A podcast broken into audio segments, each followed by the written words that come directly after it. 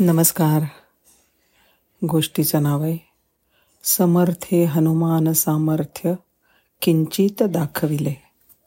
समर्थांचा एक मुंजे नावाचा भक्त होता. दरवर्षी समर्थांच्या दर्शनाला येत असे. सर्वप्रथम त्यांनी समर्थांना राजापूर इथं पाहिले. ते उन्मनी अवस्थेत होते. बाहेर धो धो पाऊस सुरू होता. समर्थांना कुठेतरी आश्रय हवा होता. मुंजे व्यापारी होते.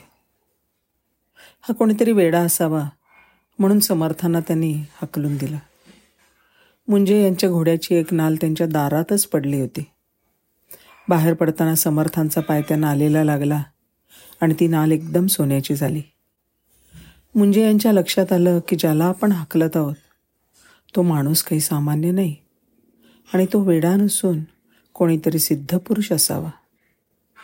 मुंजेंनी समर्थांना परत बोलावलं आणि प्रेमाने ठेवून घेतलं. त्यांची समर्थांवर श्रद्धा बसली. ते वरचेवर चाफळला आणि सज्जनगडला समर्थांसाठी काही वस्तू घेऊन येत असत. एकदा चाफळला समर्थ आपल्या शिष्यांबरोबर बसले होते. विविध विषयांवर चर्चा सुरू होती. एवढ्यात समर्थांच्या अंगावर एकदम पाणी उडालं आणि त्यांचं वस्त्र भिजलं. हे पाणी कुठून आलं आणि कसं आलं हे कोणालाच कळेना. शिष्यांनी त्यासंबंधी विचारलं. तेव्हा समर्थ म्हणाले आजपासून पंधरा दिवसांनी तुम्हाला या घटनेचा नक्की खुलासा होईल. तो दिवस पौष शुद्ध एकादशीचा होता. आता सगळे शिष्य पौष वैद्य एकादशीची वाट पाहायला लागले. पौष वैद्य एकादशीला राजापूरचे मुंजे चाफळला आले.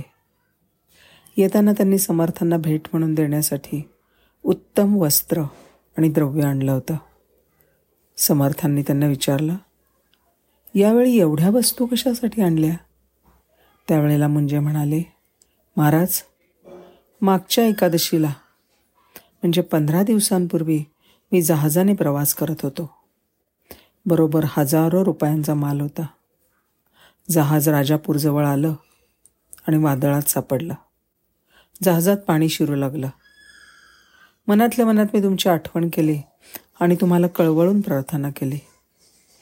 आपल्या कृपेने आमचं जहाज सुखरूप किनाऱ्याला पोचलं. आम्ही जहाजातून उतरलो तेव्हा आपण जहाज ढकलत असल्याचं दिसलं. पंधरा दिवसांपूर्वी समर्थांचं वस्त्र का भिजलं होतं ते सर्व शिष्यांच्या ध्यानात आलं. गिरीधर स्वामींनी सांकेतिक भाषेत ही कथा दिली आहे समर्थे हनुमान सामर्थ्य किंचित दाखविले. समुद्री जहाज बुडता जाऊनी धरिले. अंग पुसावया धोत्र आणविले.